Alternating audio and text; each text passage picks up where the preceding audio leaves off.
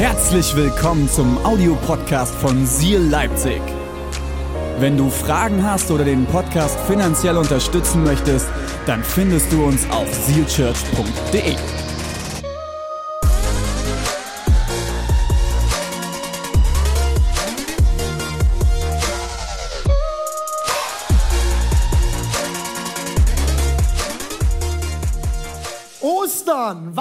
Ostern? Wisst ihr, was mich an Ostern und Weihnachten immer extrem herausfordert? Die Predigt. Im ersten Jahr, wenn man Kirche gründet, ist man on fire. Yes, Osterpredigt, come on. Ich kann die Wahrheit preachen. Eine halbe Stunde lang Aufruf. Yes, yes, so gut. Weihnachten genauso, come on, das erste Mal Weihnachten. Zweites Mal ist schon so, gut, was sag ich denn dieses Jahr?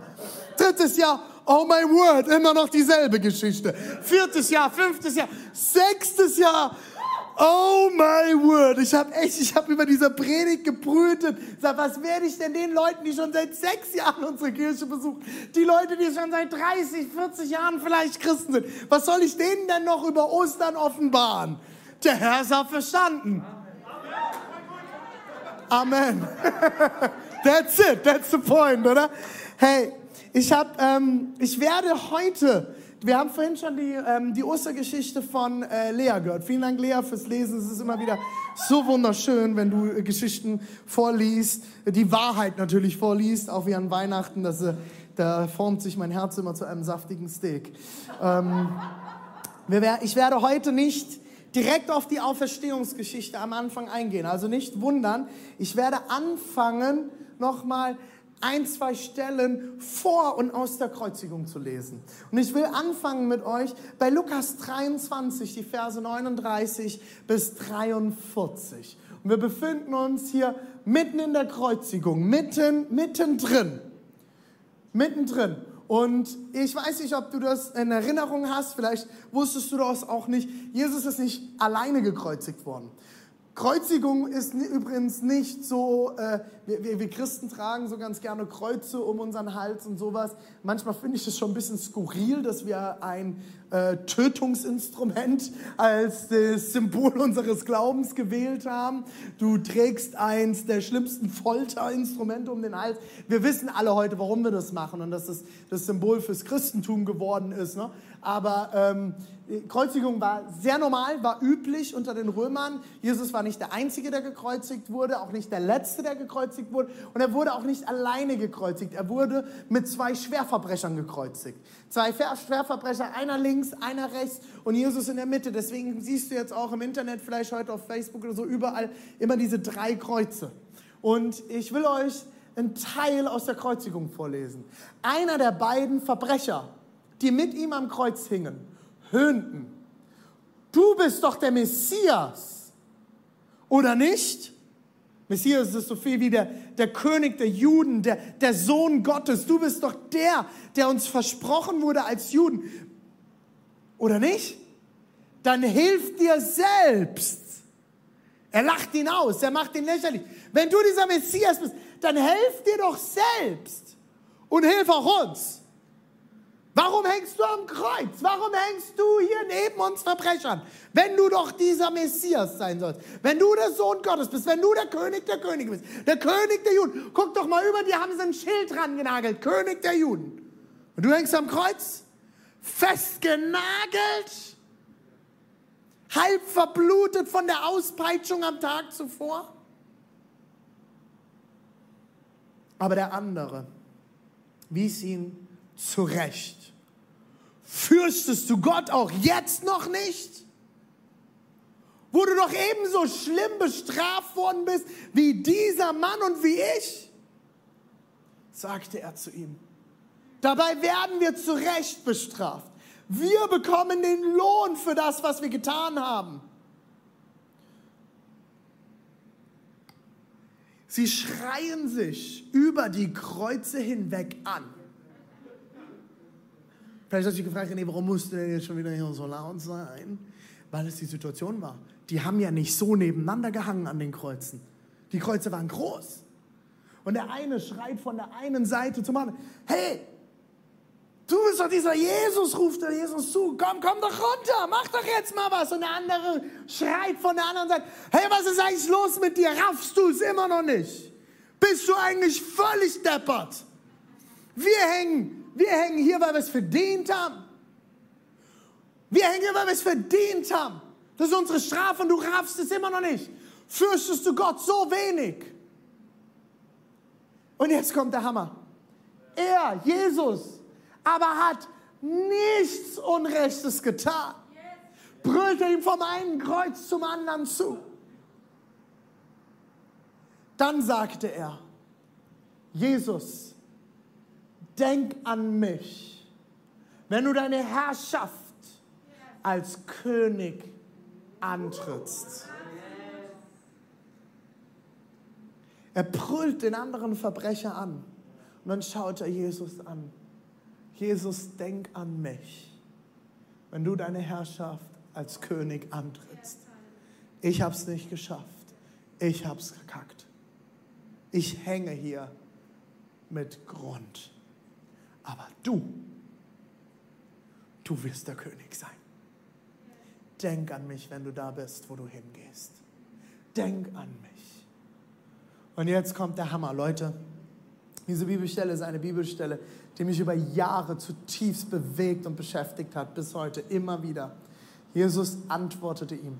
Er schaut ihn an und ruft ihm von seinem Kreuz völlig am Ende zer, zer, zerstört von der Auspeitschung. Das am Freitag erzählt, man hat, man hat eine Peitsche genommen und dort Dornen mit Widerhaken befestigt. Und Jesus wurde mindestens 39 Mal, so ist es nämlich das Gesetz gewesen, ist er ausgepeitscht worden und mit jedem Peitschenhieb ist Fleisch aus seinem Rücken rausgerissen worden. Er war fertig, er war am Ende, er hat sein Kreuz getragen und hängt jetzt an diesem Kreuz. Und ich habe, wenn ich an Gott gehangen hätte, so, ist mir jetzt alles scheißegal. Gott, kannst du mich einfach nur noch sterben lassen, damit die Sache jetzt durch ist? Äh, ich habe dich gebeten, den Kelch an mir vorübergehen zu lassen, im Garten Gethsemane. Jetzt ist Feierabend, kann ich einfach sofort sterben? Ich kann nicht mehr. Und er hört diese Diskussion der Verbrecher. Und ich weiß nicht, wie es dir gegangen wäre. Ich hätte wahrscheinlich dort am Kreuz gehangen und hätte diesem einen Verbrecher noch zugerufen. Aber du raffst echt rein gar nichts, oder? Er grüßt nach links und rechts, Paul auf der Backe. Was ist eigentlich mit dir los? Selbst jetzt raffst du es nicht. So wie der andere Verbrecher wäre ich wahrscheinlich gewesen. Oder ich hätte dort gehangen und hätte nur gedacht, ey, Jesus, äh, äh, äh, Gott kann jetzt, äh, Vater, kann jetzt hier dieser, dieses Gelapp endlich aufhören und kannst du mich jetzt endlich zu dir hören? Ich kann mir das nicht mehr anhören. Es ist, es ist Schluss. Aber Jesus nimmt sich noch den Moment, wie er sein ganzes Leben immer für einzelne Menschen getan hat. Immer wieder lesen wir nicht nur Geschichten, wo er zur Masse gepredigt hat, sondern Jesus ist immer wieder zum Einzelnen gegangen und hat sich Zeit genommen für einzelne Personen. Bis zum Schluss bis zu seinem Tod. Jesus schaut auf, schaut rüber zum Kreuz und er antwortet ihm, ich sage dir, heute noch, heute noch, heute noch wirst du mit mir im Paradies sein. Es ist so unglaublich, unbelievable, großartig, wahnsinnig, was Jesus hier ausspricht über diesen Schwerverbrecher. Diese Geschichte bewegt mich sehr, weil ich vor 13 Jahren etwa hatte ich ein Gespräch mit einem jungen Mädchen. Ich war damals Jugendpastor und ich habe mich mit ihr unterhalten und sie kam aus einer sehr konservativen Kirche die aber keine Jugendarbeit gemacht hat und ihre Kirche hat sie zu uns geschickt und gesagt, guck mal, die machen Jugendarbeit, geh doch da mal hin, das könnte dir gut tun. Sie war damals so 13, 14. Und ich habe mich immer wieder mit ihr unterhalten, wir haben immer wieder diskutiert und es ging immer wieder darum, ja, was kann ich denn tun? Was ist denn meine Aufgabe als Christ? Was muss ich denn tun, damit Gott mich endlich liebt? Und sie war so davon gepeinigt und zerfressen, dass Gott sie nicht annimmt. Und ich habe irgendwann hab ich gedacht, was kann ich hier im Wort Gottes noch zeigen? Kannst du nochmal die Folie anwerfen? Die letzte. Und ich, was kann ich ihr noch zeigen? Und ich habe hier diese Geschichte. Wir haben uns diese Geschichte gemeinsam durchgelesen. Wir haben uns Wort Gottes geschaut. Wir haben ins Lukas-Evangelium geschaut und ich habe gesagt, weißt du was? Es gibt eine Person im Neuen Testament, am Ende vom Leben Jesu, wo ich mir hundertprozentig sicher bin, der Karl hat nichts mehr richtig gemacht. Der hat weder gepredigt, noch hat er evangelisiert, Leute zu Jesus geführt noch, noch hat er äh, das Abendmahl gefeiert, noch war er jeden Tag, im, jeden Sonntag im Gottesdienst, noch war er täglich im Tempel zum Beten, noch hat er alles richtig gemacht. Es gibt eine Person in den Evangelien, die hat nichts getan. Ich werde gleich noch dazu kommen, was sie noch gesagt hat. Aber sie hat eigentlich nichts getan. Und ihr Leben war eine einzige Farce. Und am Ende spricht Jesus dieser einen Person, diesem Verbrecher am Kreuz zu. Ich sage dir, heute noch wirst du mit mir im Paradies sein. Er hat nichts mehr tun können. Und diese Geschichte ermutigt mich immer wieder. Ich, René, in meiner Imperfektion, in meiner Unzulänglichkeit, ich bin vielleicht nicht wie der Verbrecher. Ich weiß nicht, was er getan hat, aber wenn er am Kreuz getötet wird, hat er einiges gemacht. Das sind meistens sind es Mörder gewesen, Leute, die mehrere Leute umgebracht haben. Das war jetzt nicht ein Ehebrecher. Das war jetzt nicht jemand, der mal gelogen oder mal in die Kasse gegriffen hat. Das war jemand, der hat es richtig verkackt. Und Jesus schaut selbst diesen Mann an und sagt, noch heute wirst du mit mir im Paradies sein. Nichts getan. Was ist hier passiert, dass Jesus ihm das zuspricht? Erstens, der Verbrecher hat eine Sache erkannt. Er hat erkannt, Jesus ist ohne Schuld. Er hat erkannt, Jesus hängt hier nicht mit einem Grund. Er ist ohne Schuld. Zweitens, er erkennt Jesus als Herr und König an. Er sagt, du bist der König, du bist Gottes Sohn, du bist dieser Messias. Ich glaube, dass du heute noch dein Königreich antreten wirst. Warum ist es so wichtig? Die Juden haben geglaubt, dass wenn der Messias kommt, dass er Frieden mit den Römern schaffen wird. Dass er sie erhöhen wird über die Römer. Und deswegen haben so viele immer wieder an Jesus gezweifelt bis heute. Das hat er ja nicht gemacht. Aber sie haben die Message nicht verstanden. Jesus hat immer wieder hier drüber geredet. Über das Herz. Er hat immer wieder darüber geredet. Ich bin das Brot, das deinen Hunger stillen wird und deine Seele nicht mehr dürsten lässt. Ich bin der, der dir Frieden geben wird, den dir keiner geben kann. Ich bin die Tür. Wer durch mich geht, wird ewiges Leben finden. Jesus ging es nicht um das Drumherum. Und auch in dieser Corona-Krise, meine lieben Freunde, Jesus sitzt immer noch auf dem Thron. Ich habe das vor einer Weile im September, Oktober irgendwann gepredigt. Jesus ist null beeindruckt von dieser Corona-Krise. Jesus ist auch nicht der, der die Verschwörungstheorien da oben strickt. Die so der ein oder andere auf Facebook von sich lässt. Und ich sage nicht, dass wir uns nicht informieren sollen und nicht hinterfragen sollen, auch ich tue das. Jesus ist aber auch nicht der, der sich jetzt einsperrt und zurückzieht und sagt, oh oh, Corona, damit haben wir nicht gerechnet. Was machen wir da jetzt? Das ist ein ganz schönes Problem. Also ich gehe nicht mehr vor die Tür. Ich bleibe schön hier. Jesus ist nicht davon beeindruckt. Das Schlimmste, was uns passieren kann, ist, dass nicht mehr Jesus zwischen uns steht und uns nicht mehr zusammenbringt, sondern irgendwelcher Corona-Quatsch. Und dass wir uns als Kirche anfangen, darüber zu zerfetzen und versuchen, einander zu überzeugen, was ist denn jetzt die Wahrheit über Corona? Glaubst du, dass du die Wahrheit über Corona weißt? Weil du 15 Artikel auf, äh, auf Facebook gelesen hast? Weil du dich bei der Bundesregierung informiert hast? Ich weiß es nicht. Ich weiß es absolut nicht. Ich weiß es nicht.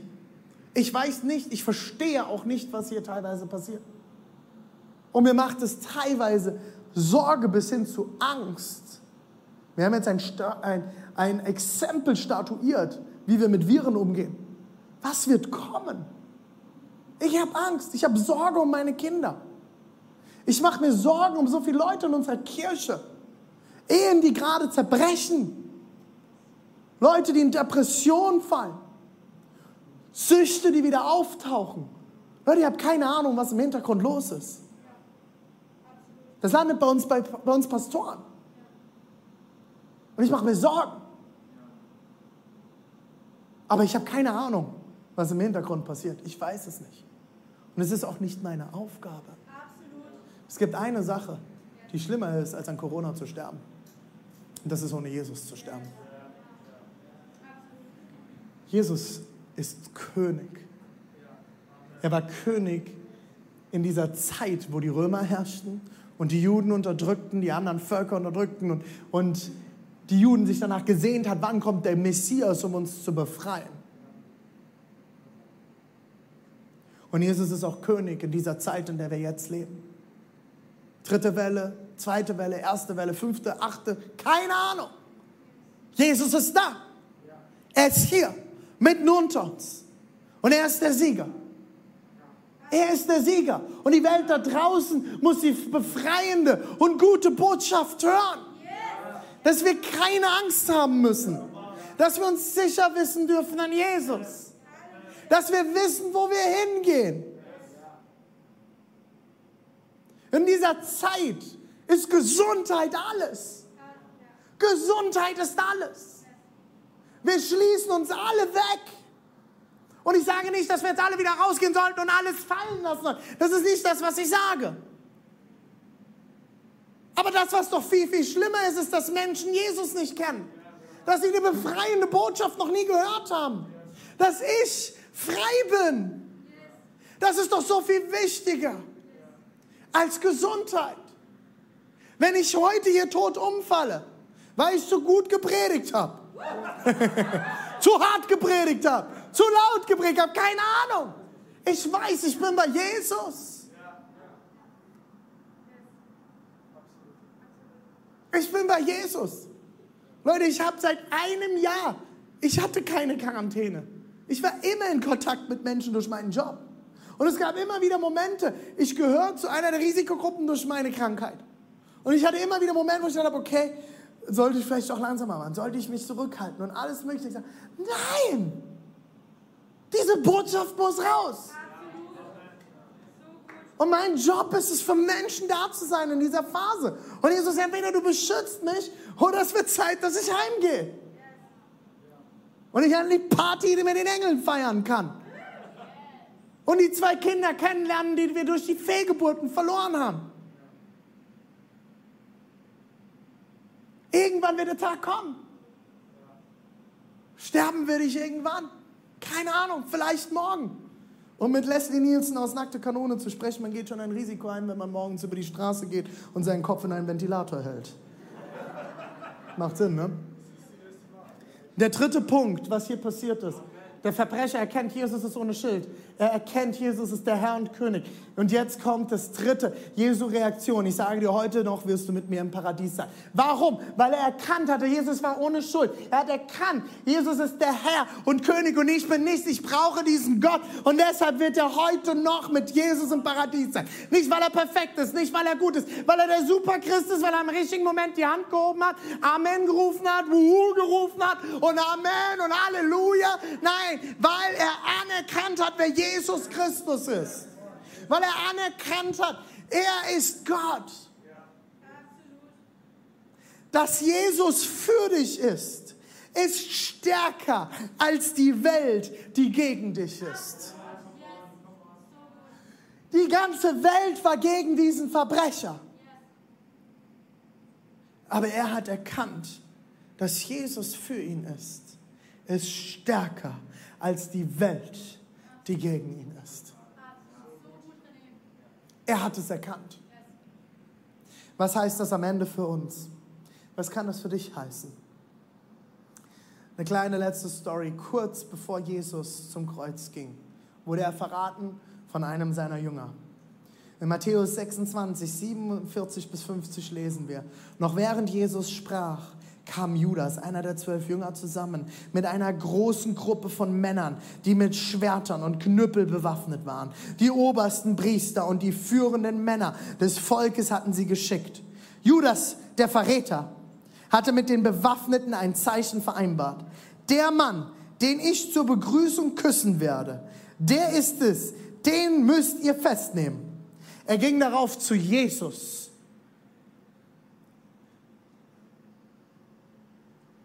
Sei gegrüßt, Rabbi, sagte er und küsste ihn. Jesus sah ihn an. Mein Freund, tu, was du dir vorgenommen hast. Sofort traten die Männer heran, packten Jesus und nahmen ihn fest.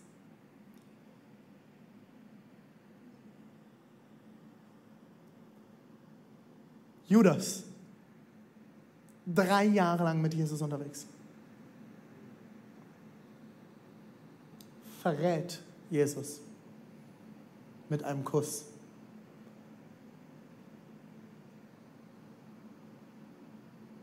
Habt ihr gesehen, welche Worte Jesus verwendet?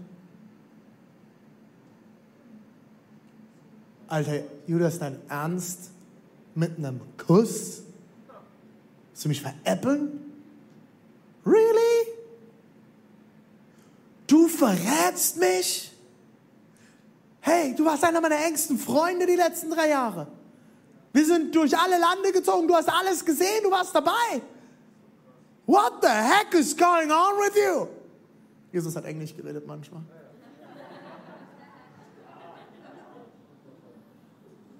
Nein, Jesus sagt auch nicht, mein, du Verräter! Nein, er sagt, mein Freund. Mein Freund. Mein Freund. Er sagt, mein Freund. Ostern, die Auferstehung, bedeutet neue Hoffnung. Gott nimmt dich an.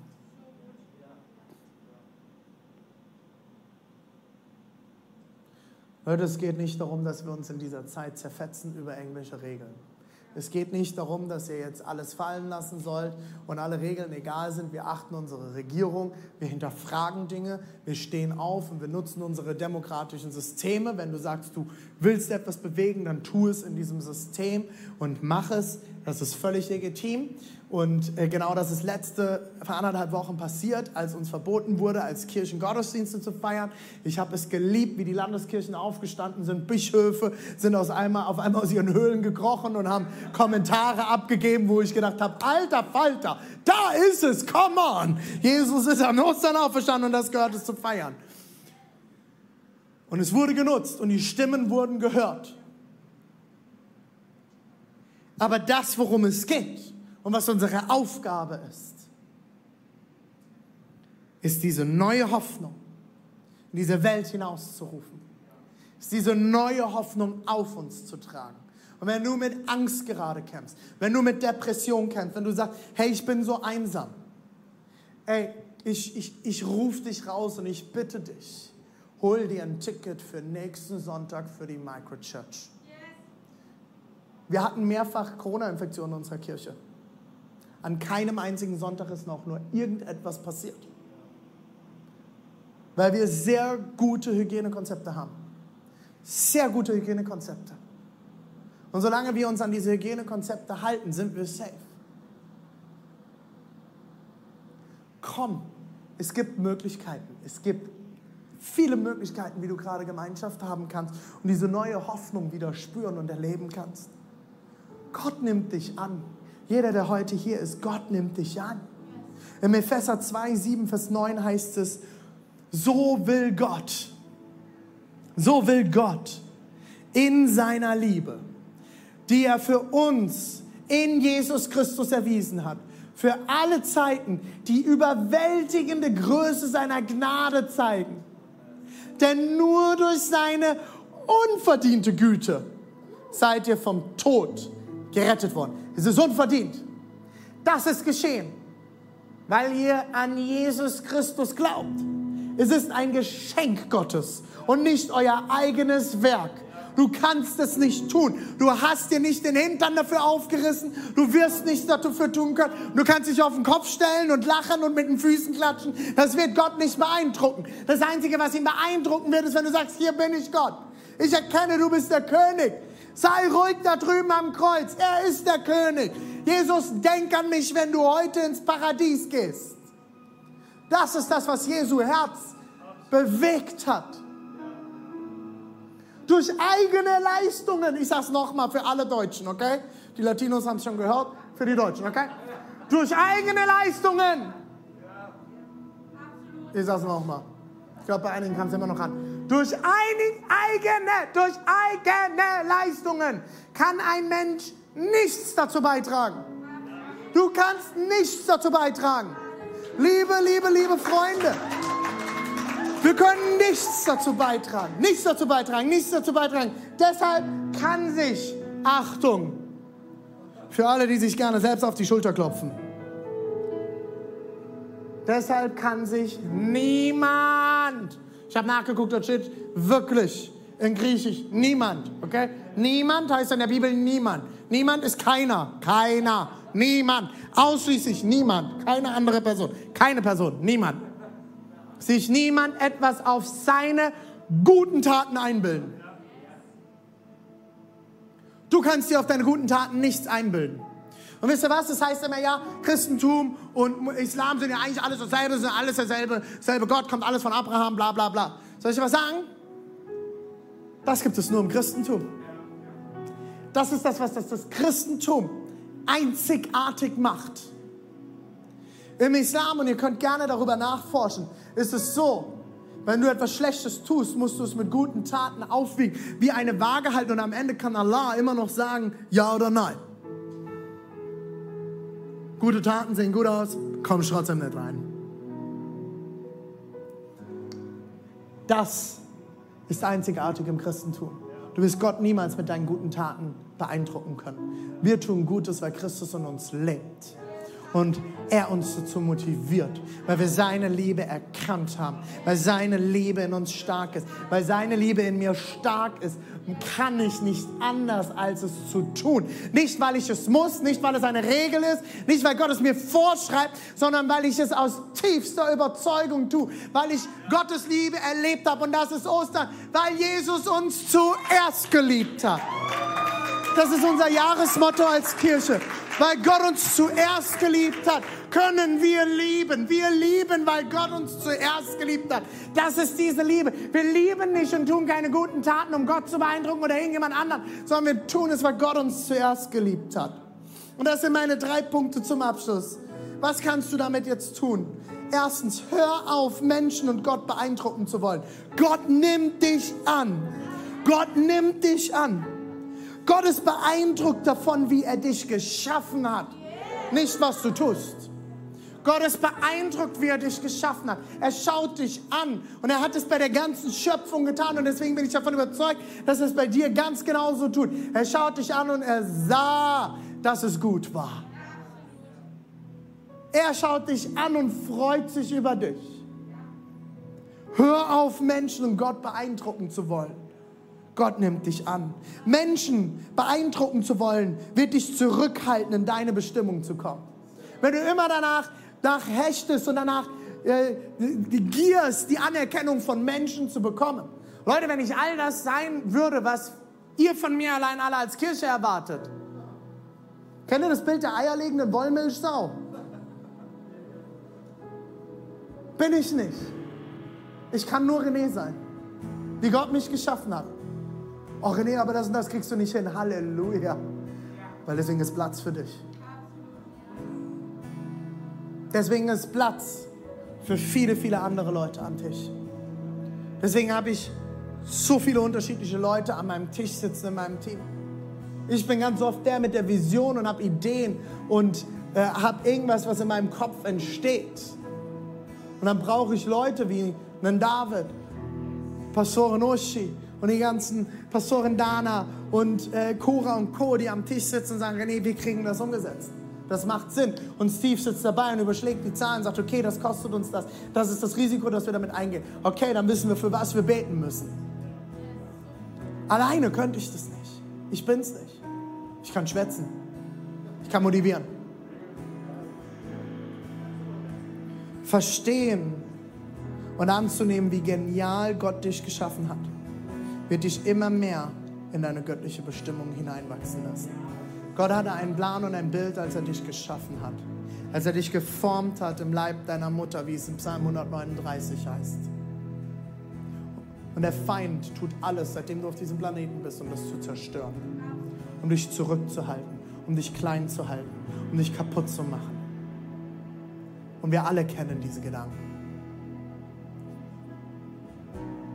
Gott will, dass du in dein Potenzial kommst und wirst, zu wem er dich geschaffen hat. Zweitens, hör auf. Hör auf, auf deine Fehler zu schauen. Hör auf, auf deine Fehler zu schauen. Gott hat dir vergeben. Gott hat dir vergeben. Ich habe das am Freitag in der Karfreitag-Predigt, habe ich es vorgelesen aus dem Jesaja, wo schon vorher gesagt wurde, was Jesus am Kreuz tun wird. Und es war damals schon in Vergangenheitsform geschrieben, weil es für Gott, der ohne Zeit ist, schon längst passiert war. Für Gott war von Anfang an klar, dass sein Sohn am Kreuz die Sünden und alles von uns tragen wird. Und deswegen ist es in Vergangenheitsform schon beim Propheten Jesaja geschrieben, der hunderte, vor Jahr, hunderte Jahre vor Christus das geschrieben hat. Und wenn mir irgendjemand erzählen will, ja, ja, die Bibel ist an einem Stück durchgeschrieben. Jeder, der Literatur studiert, kann dir ganz genau sagen, dass das Quatsch ist. Funktioniert gar nicht. Da sind so viele unterschiedliche Dinge drin, so viele unterschiedliche Schreiber. Es ist Vergangenheitsform. Auch in deinem Leben jetzt schon ist es schon längst vergeben. Ich habe aufgehört, Gott um Vergebung zu flehen und angefangen, Gott für seine Vergebung zu danken. Es hat in meinem Kopf einen Mind-Change gemacht, wie ich mit meiner eigenen Sünde umgehe. Ich habe aufgehört, mich zu verurteilen für meine Sünde und Gott dafür gedankt, dass ich schon längst heilig bin und mir vergeben ist. Der Feind, und das habe ich am Freitag schon mal gesagt und ich will es heute nochmal betonen, der Feind hat keine Macht mehr. Seine Macht wurde vor 2000 Jahren am Kreuz gebrochen. Der einzige Weg, wie er noch Macht bekommen kann, ist, wenn wir seine Lügen über uns glauben. Du bist nicht gut, du bist schlecht, du bist ein Verlierer, du kriegst es eh niemals hin. Wie, du willst es hinkriegen? Wie, du willst vor Leuten reden? Ach, come on. Hey, wenn du jetzt das Haus verlässt, wirst du sterben. Instant, sofort. Gott wird dich niemals annehmen können. Guck dich doch mal an. Hey, guck mal die, die da vorne. Oh, wie toll die im Lobpreis ihre Hände halten können. Du kriegst das nicht doch. Willst du jetzt deine Hände heben vor Gott? Guck dir an, wie schmutzig sie sind. Überleg mal, was du gestern Abend noch geta getan hast, was du gestern zu deiner Frau gesagt hast, wie du dir gestern noch die Pornos reingezogen hast, was du gestern noch für einen Mist gemacht hast. Denk doch mal drüber nach. Diese Stimmen kommen niemals von Gott. Niemals von Gott. Niemals von Gott. Es ist der Feind, der versucht, dich klein zu halten und dich versucht abzuhalten, vor Gott zu kommen. Kennst du das im Lobpreis oder wenn du Zeit mit Gott zu Hause verbringen willst? Ich kann nicht vor Gott kommen. Ich kann so nicht vor Gott kommen. Und Gott sagt, hallo, raffst du es immer noch nicht? Es ist vollbracht. Es ist vorbei. Es ist beendet. Du kannst nach Hause kommen. Ich nehme dich bedingungslos an. Deine guten Taten können mich überhaupt nicht beeindrucken. Was mich beeindruckt ist, wenn du vor mich kommst, mir dankst für das, was ich getan habe und meine Vergebung und Annahme endlich annimmst. Weil ich bin dein Vater und für mich gibt es nichts Schöneres, als wenn mein Kind nach Hause kommt, sich auf meinen Schoß setzt und sagt, Papa, ich hab's verkackt. Ich hab's heute nicht hingekriegt. Aber es ist so schön, dass ich heimkommen darf. Es ist so schön, dass du mich annimmst. Es ist so schön, dass du mich so sehr liebst, Papa. Und dass ich immer auf deinen Schoß kommen kann. Und dass du mich immer lieben wirst. Dass du mich immer umarmen wirst. Dass du mich küssen wirst. Dass du mir ein Zuhause geben wirst. Egal wie sehr ich heute wieder verkackt habe. Du wirst immer für mich kämpfen. Ein Vater wird niemals aufhören, für seine Kinder zu kämpfen. Egal was sie getan hat. Ein Vater ist sogar bereit, ein Vater ist bereit, ins Gefängnis zu gehen für seine Kinder. Ein Vater ist bereit zu sterben für seine eigenen Kinder. Ein Vater ist bereit.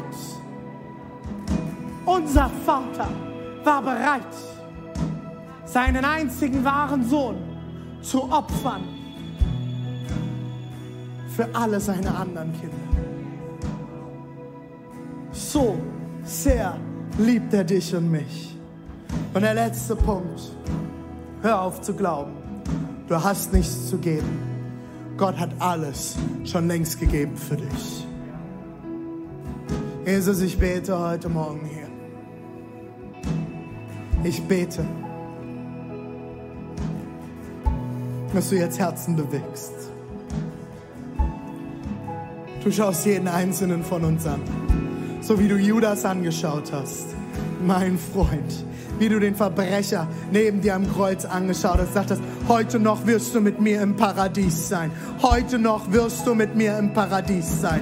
Jesus, so schaust du jeden Einzelnen heute hier an. Ob er online zuschaut, ob er es später schaut, ob er es jetzt schaut, ob er hier in einer der Microchurches ist oder hier im Bootshaus. Du schaust uns an und sagst, mein Freund, meine Freundin, ich liebe dich.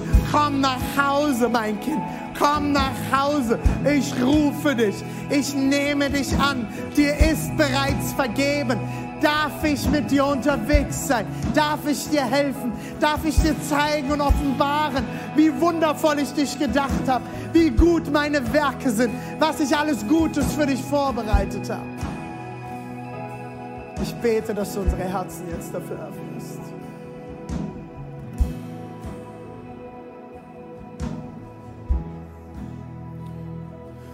Wenn du heute hier bist und sagst, René, ich habe Jesus noch nie in mein Leben eingeladen.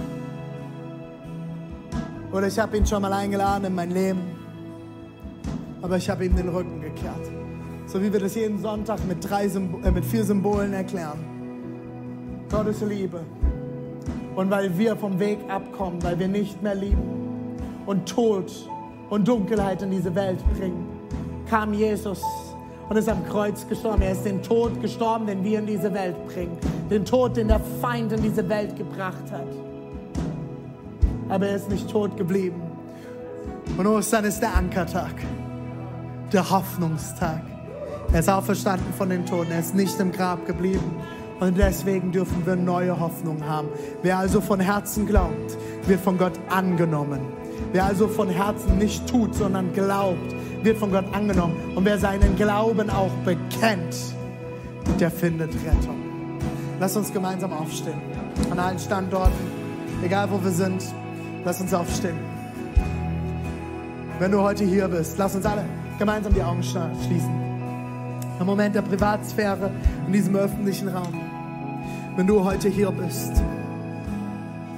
online, in den Microchurches oder live,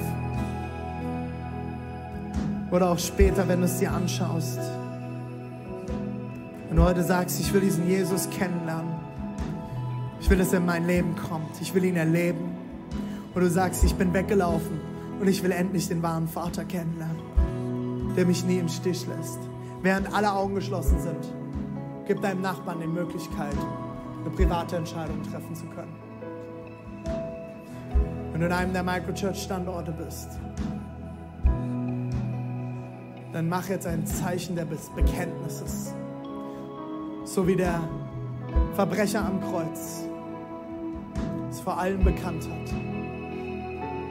Lade ich dich jetzt ein. Streck deine Hand ganz nach oben als ein Zeichen. Hier bin ich heute. Und ich will dir heute mein Leben geben. Ich will dich kennenlernen. Streck deine Hand ganz nach oben. Und Online-Zuschauer, leg deine Hand auf dein Herz. Yes, come on. Ist da noch jemand? Streck deine Hand ganz nach oben. Oder leg sie auf dein Herz. Come on, so viele Leute, es ist gut. Das ist der Hammer, Leute. Ihr dürft eure Hände runternehmen, legt sie auf euer Herz. Hey, wow. Ich werde jetzt ein Gebet vorsprechen. Wir beten es als gesamte Kirche nach, egal wo wir sind. Wir beten gemeinsam um diese zig Leute, die heute diese Entscheidung treffen an Ostern 2021, neu geboren zu werden in Jesus Christus. Und wir beten es alle gemeinsam nach, um sie zu supporten. Jesus, ich stehe hier und ich gebe dir alles hin. Nimm mein Leben. Ich bekenne, ich schaffe es nicht allein. Ich brauche dich. Komm in mein Leben.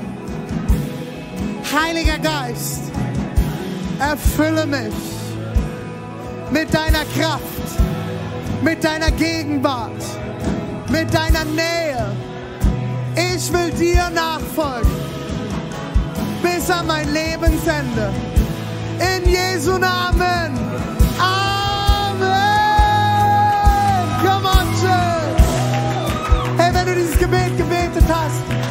Wir, blenden jetzt ein Formular ein ähm, mit einem QR-Code und einer, einer Internetadresse.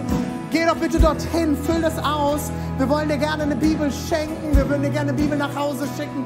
Wenn du heute in der Microchurch-Standort warst, geh nachher am Ausgang auf einen der Gastgeber zu. Wir haben Bibeln da. Wir würden dir gerne eine Bibel schenken, anhand dessen du Jesus noch mehr kennenlernen kannst. Church, lass uns jetzt noch mal gemeinsam.